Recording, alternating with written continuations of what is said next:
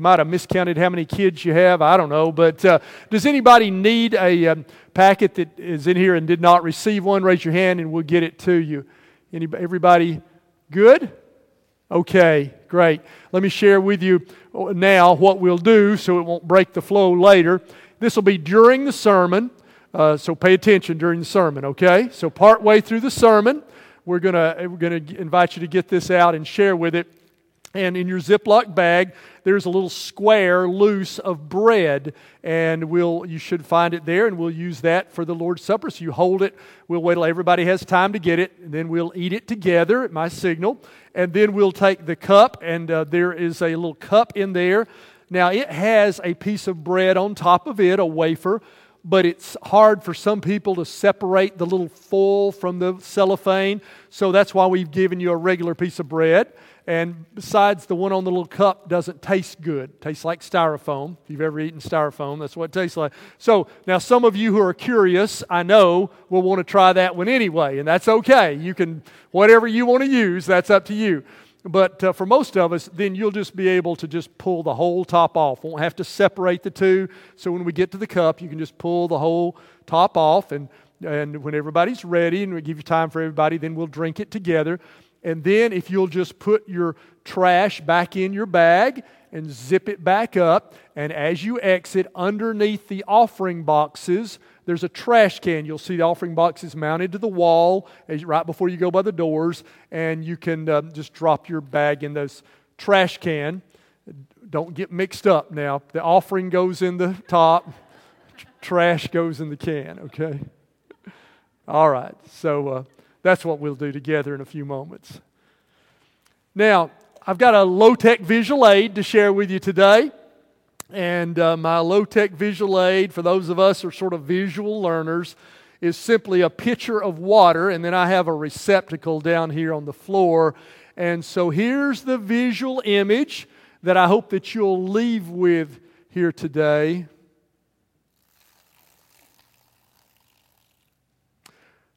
There's two words, a phrase that I want you to remember. It's poured out. We're going to look at eight different passages of Scripture. Every one of these eight passages of Scripture contains the phrase poured out. That's the image I hope you'll retain as we leave here today. So let's start. Let's look at uh, the Bible together. And the first thing I want to share with you is that God will pour out his wrath on us because of our sins. I know that's not a very pleasant thought, but it's certainly one we need to understand. God is a God of wrath. You don't hear that too much today, but we really need to hear it because God is holy and righteous. God is angry at sin. Now, you can understand that. If you've ever been a parent, you love your kids. Have you ever been angry at your kids? I bet you have. They've done wrong, they've disobeyed you, displeased you, and it makes you angry. Well, that's righteous anger. Uh, have you ever uh, heard on the news or read that somebody had hurt a little innocent child and that angered you at that abuse? That's righteous anger. That's just a tiny glimpse of the wrath of God because God's completely holy, far more holy than you and I. And so part of his holy nature is an anger against sin. Now, we're sinners. And so, justly, deservedly, God pours out his wrath on us because of our sins. He does it within history, and he's going to do it at the end of history. Let me read it to you two places in the Bible, the Old and the New Testament. In the Old Testament, Ezekiel 7 7 through 8. Doom has come upon you, upon you who dwell in the land. The time has come. The day is near. There is panic, not joy on the mountains.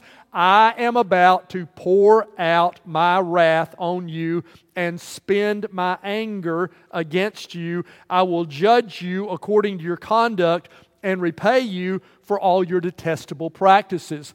So God was warning Israel because of your sin, your failure to repent, I'm about to, it's like God has a pitcher in heaven. I'm about to pour out upon the earth my wrath, the just punishment that you deserve. Let me show it to you in the New Testament. At the end of time, God is going to finally pour out his wrath in a big way upon our world. And Revelation 16 talks about seven bowls of God's wrath, and the angels are told to tip over the bowls and pour out God's wrath. We have one of our stained glass windows on my right that depicts the book of Revelation, and near the end of this front pew uh, is the the one that depicts Revelation, the second panel up from the bottom, has seven bowls. Do you see them there? That's what I'm about to read to you about. I'll not read all seven, I'll read just the first few so you can get the understanding of it. But there's the image of God is going to pour out the bowls of his wrath from heaven upon earth. Revelation 16 1. Then I heard a loud voice from the temple saying to the seven angels, Go pour out the seven bowls of God's wrath on the earth. The first angel went and poured out his bowl on the land, and ugly festering sores broke out on the people who had the mark of the beast and worshipped its image. The second angel poured out his bowl on the sea, and it turned into blood like that of a dead person, and every living thing in the sea died. Uh, the third angel poured out his bowl on the rivers and springs of water, and they became blood. And it goes on, but you get the idea there. The first thing that we need to understand is that God justly is pouring out his wrath from heaven, and uh, we deserve that wrath, and we'll experience that. But there's some good news I want to share with you today. God loves people who are the objects of his wrath.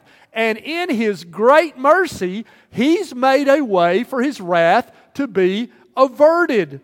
I want to share with you both under the Old Covenant and the New Testament how he's done that. You know, your Bible has two parts, as you probably know. There's an Old Testament representing the Old Covenant, the old way, the initial way that God started dealing with Israel. And then there's the New Covenant, the final covenant of how he deals with us now. We'll read about this in both of them, of his mercy. Under the Old Covenant, an animal was sacrificed and its blood was poured out at the altar. So, this was God's way of averting his wrath under the old covenant. He made a temporary way because he loved sinners that you would not be consumed by his wrath when you sinned, but that you could offer a sacrifice and that would cover you or protect you from his wrath. Let me read it to you in Leviticus 4, verse 32. If someone brings a lamb as their sin offering, they are to bring a female without defect. And so, if you sinned, God made the provision where you could uh, select the very best female lamb that you had and bring it to the place of meeting, the tent of meeting, or later the temple. And then it says in verse 33 they are to lay their hand on its head and so this was representing that this lamb represents me. It takes my place. What's going to happen to this lamb should happen to me, but God's made a way it can happen to this lamb instead. Lay their hand on its head and then slaughter it for a sin offering at the place where the burnt offering is slaughtered.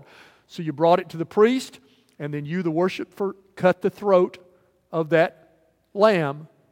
And a priest took a silver bowl or pitcher prescribed elsewhere in the Old Testament, and he caught the blood of that lamb as it ran out from that wound in that bowl. The next verse says, the verse 34, the priest shall take some of the blood of the sin offering with his finger and put it in the horns of the altar of burnt offering and pour out the rest of the blood at the base of the altar. So from that bowl, the priest would dip his finger and Place it on the four corners of the altar, representing the covering for your sin, and then the rest of the blood of that animal was poured out at the base of the altar.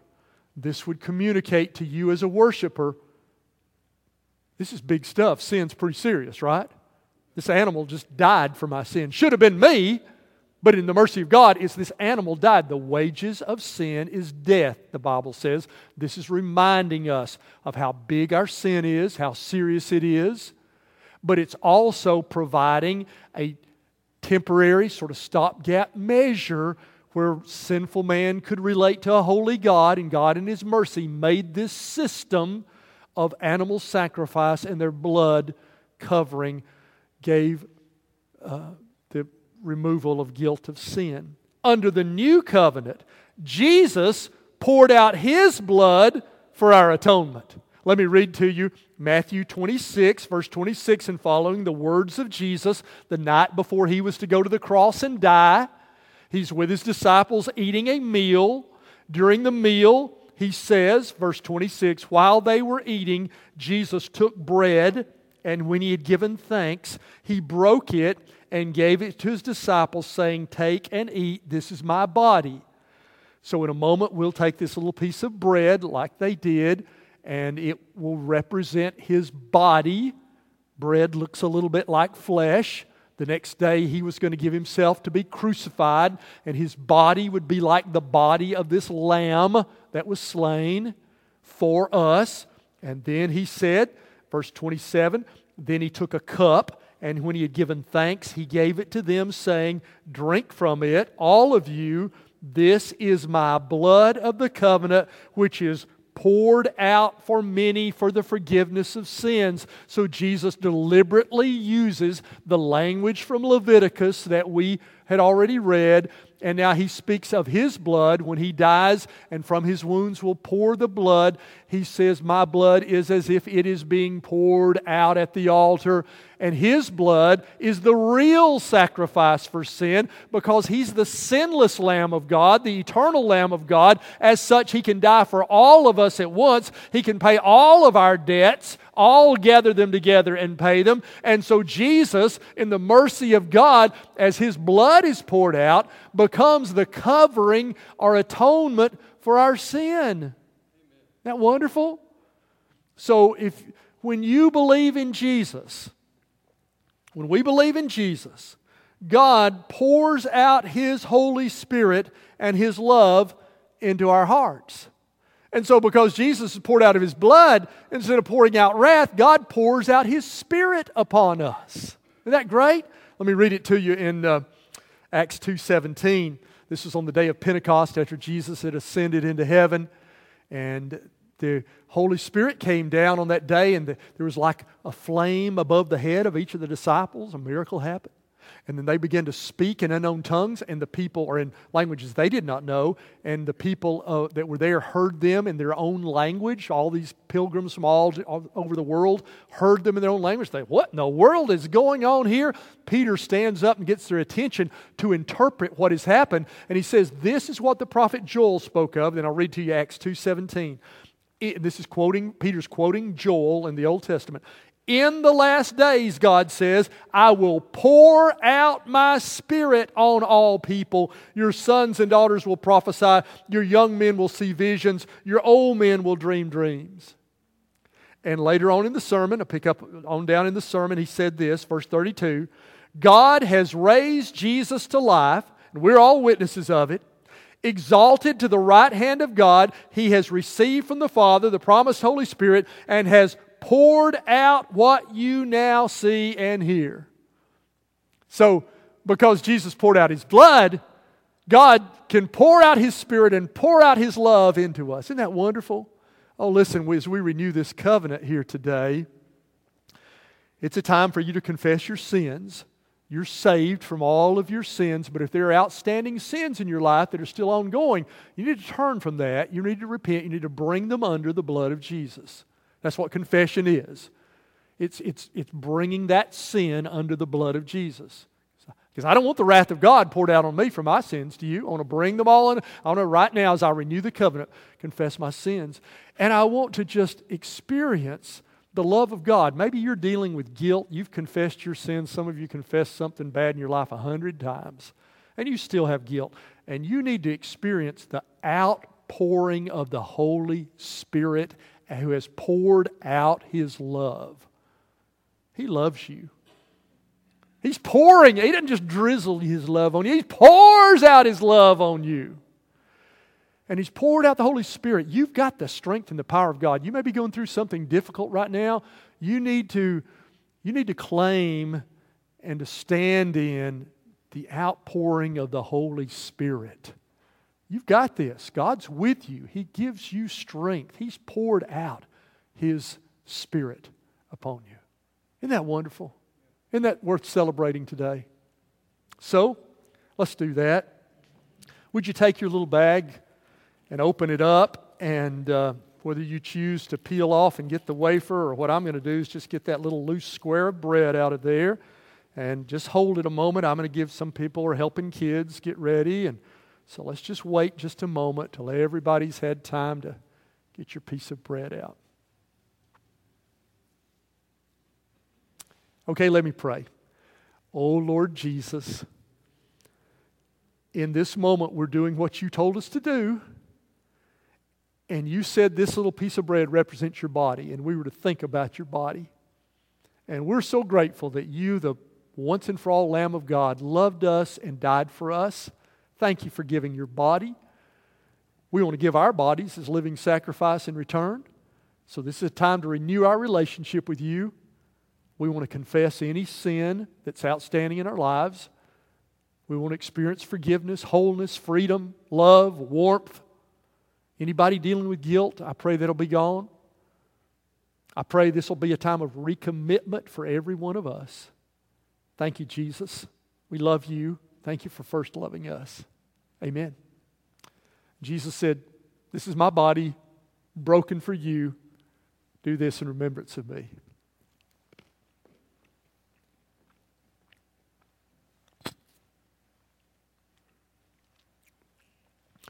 And now, if you will, let's take out the little cup and then carefully just pull the whole tab off the top. I can tell you're doing it because I can hear it come. And then I'm going to put the little top back into my bag. Give every, we'll just hold it, make sure every family's had time to Get that ready.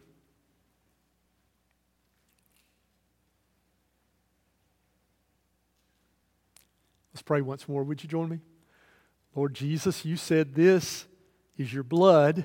And oh, we just, we are just in awe of how much you loved us and how you, the perfectness of your plan long before we were ever born. You cared for us. Thank you for your blood. Thank you for pouring out your spirit. May we leave here with the joy of being forgiven, the love of the warmth of your love. May we go forth from here recommitted to following you. We love you, Lord. Thank you. In Jesus' name, amen. And Jesus said, This is my blood of the covenant poured out for many for the forgiveness of sin.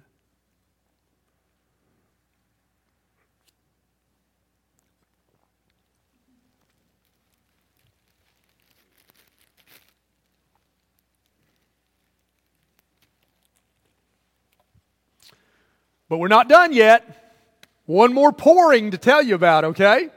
In response to what we've just celebrated, to what has been poured out for us. There's one more pouring I want to tell you about.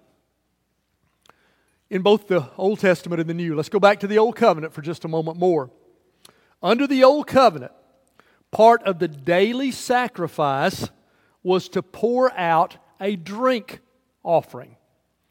So God said that every morning at sunrise and every evening at sunset, they were to sacrifice a lamb, not a sin offering, but the daily burnt offering. And this lamb was to be cooked, roasted until it was all gone on the wood of the altar. And with it was to be a grain offering, so about a quart of flour mixed with uh, olive oil made into a cake or a loaf, and that loaf was cooked on that altar fire as well. And so it burnt all day until the evening, and so that around the clock there was always the smoke rising off the altar. There was always that burnt offering round the clock was there burning. And that represented total worship to God. He's given us the stuff that we eat, and now we're offering part of it back to Him. And it's like our prayers rising up to Him. It's our daily lives being given to Him 24 7 around the clock. With that lamb every morning and that cake or loaf every morning, they were also to pour out every morning and every evening a quart of wine. That was another part of the very basics of their agriculture grapes, olives, grain, and their herds.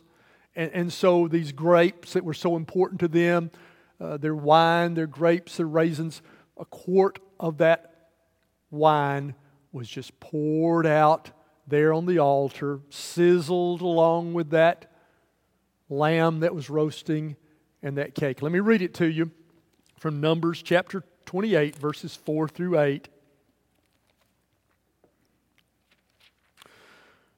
Offer one lamb in the morning and the other at twilight, together with a grain offering of a tenth of an ephah of the finest flour mixed with a quarter of a hin of oil from pressed olives.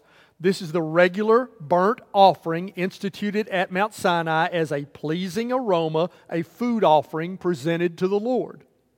The accompanying drink offering is to be a quarter of a hin of fermented drink with each lamb. Pour out the drink offering to the Lord at the sanctuary. So every morning, every evening, pouring out that offering, the pouring out of our lives to God.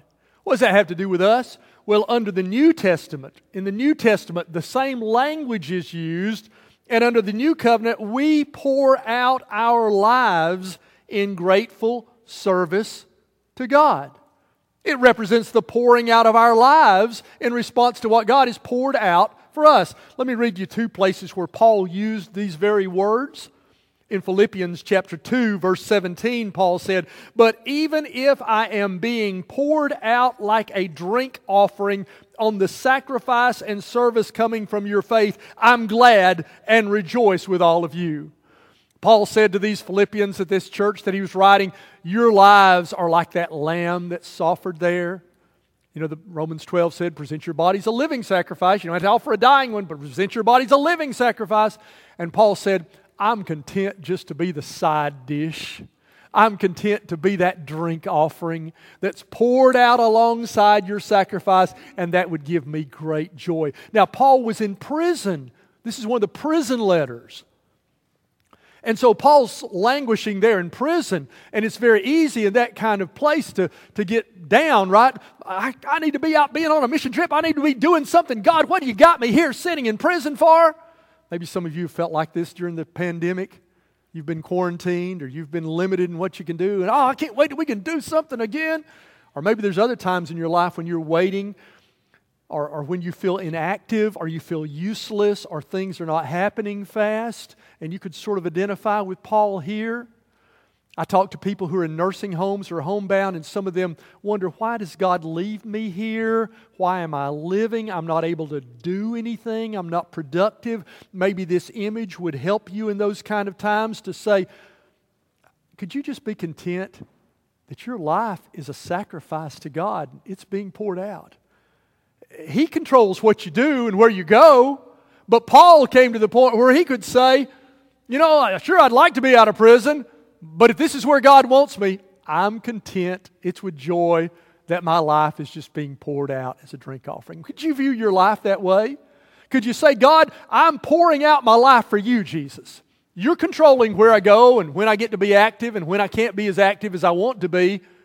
But every day, every hour, every minute, I'm just pouring out my life for you. And whatever however you, you choose for it to be poured out, I'm okay with that. You're in control. I'm just, I'm just grateful to live for you in light of what you've poured out for me. Isn't that a good way to live?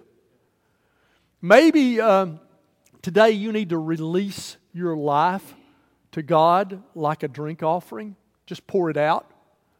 Maybe some of you young people are here and you're considering what career you'll go into, where you go to school, and you, those are big decisions. You pray about that. Why don't you today release to God and say, God, wherever you want me to go, I'll go. Whatever you want me to do, I'll do. I want my life to be poured out like a drink offering. Maybe you're at a time of change or transition in your life and you're wondering what's next. And why don't you say, God, you're in control, but I release, I surrender my life to you how do you spend your life? I want to spend my life for Jesus, and I give it to you. Maybe God's calling you specifically in some way to pour out your life for Him. Have you thought about that?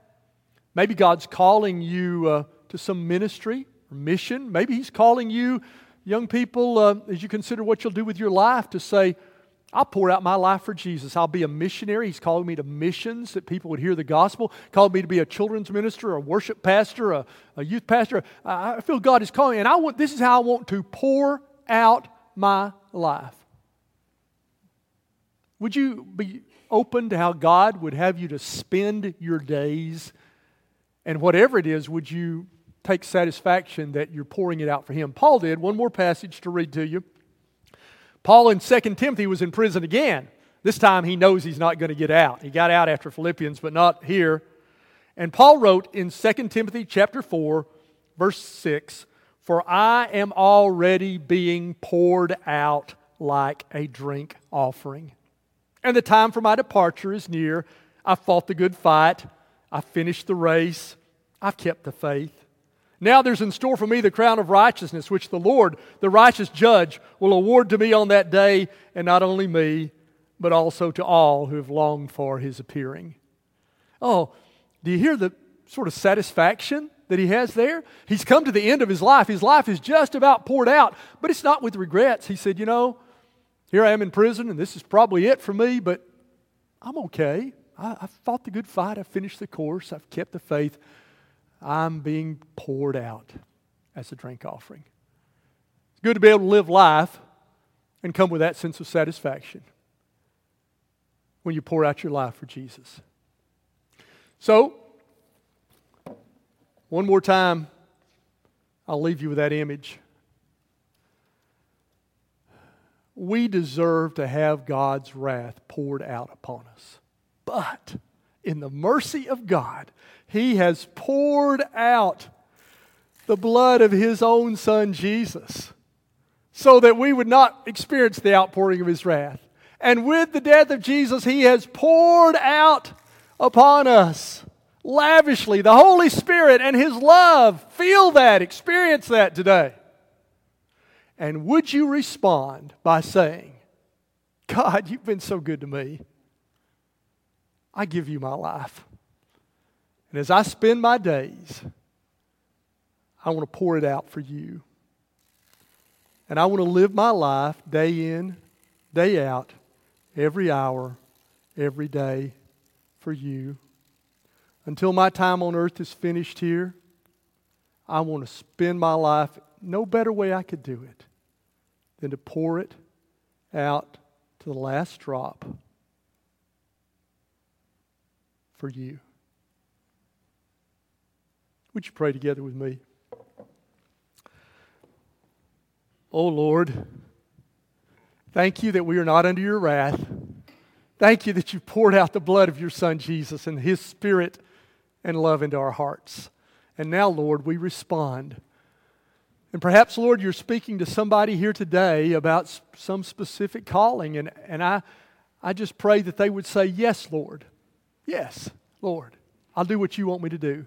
Maybe there's some of us and we're not sure what you want us to do, but we release our lives to you. We say, wherever you want me to go, whatever you want me to do, yes, Lord, I'll do that for you.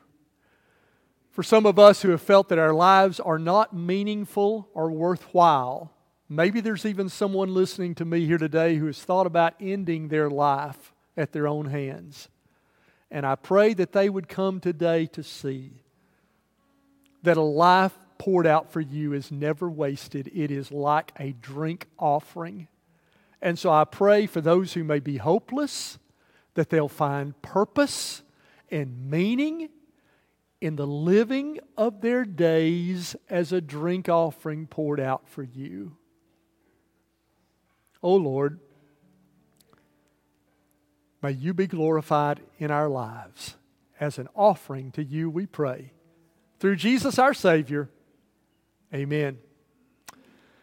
After our closing prayer, I'll be at the Welcome Center. If you want to talk to someone about becoming a Christian, maybe as we've shared the death of Jesus, you know, I've never done that. I've never confessed my sins. I've never been baptized. Today, we'll share with you how you can do that, how you can have that sense of, of love and forgiveness in your life. Purpose. If you want to talk to, to me about anything else, join our church. You can join our church t- today there. I'll be at the Welcome Center. Look forward to talking with you there.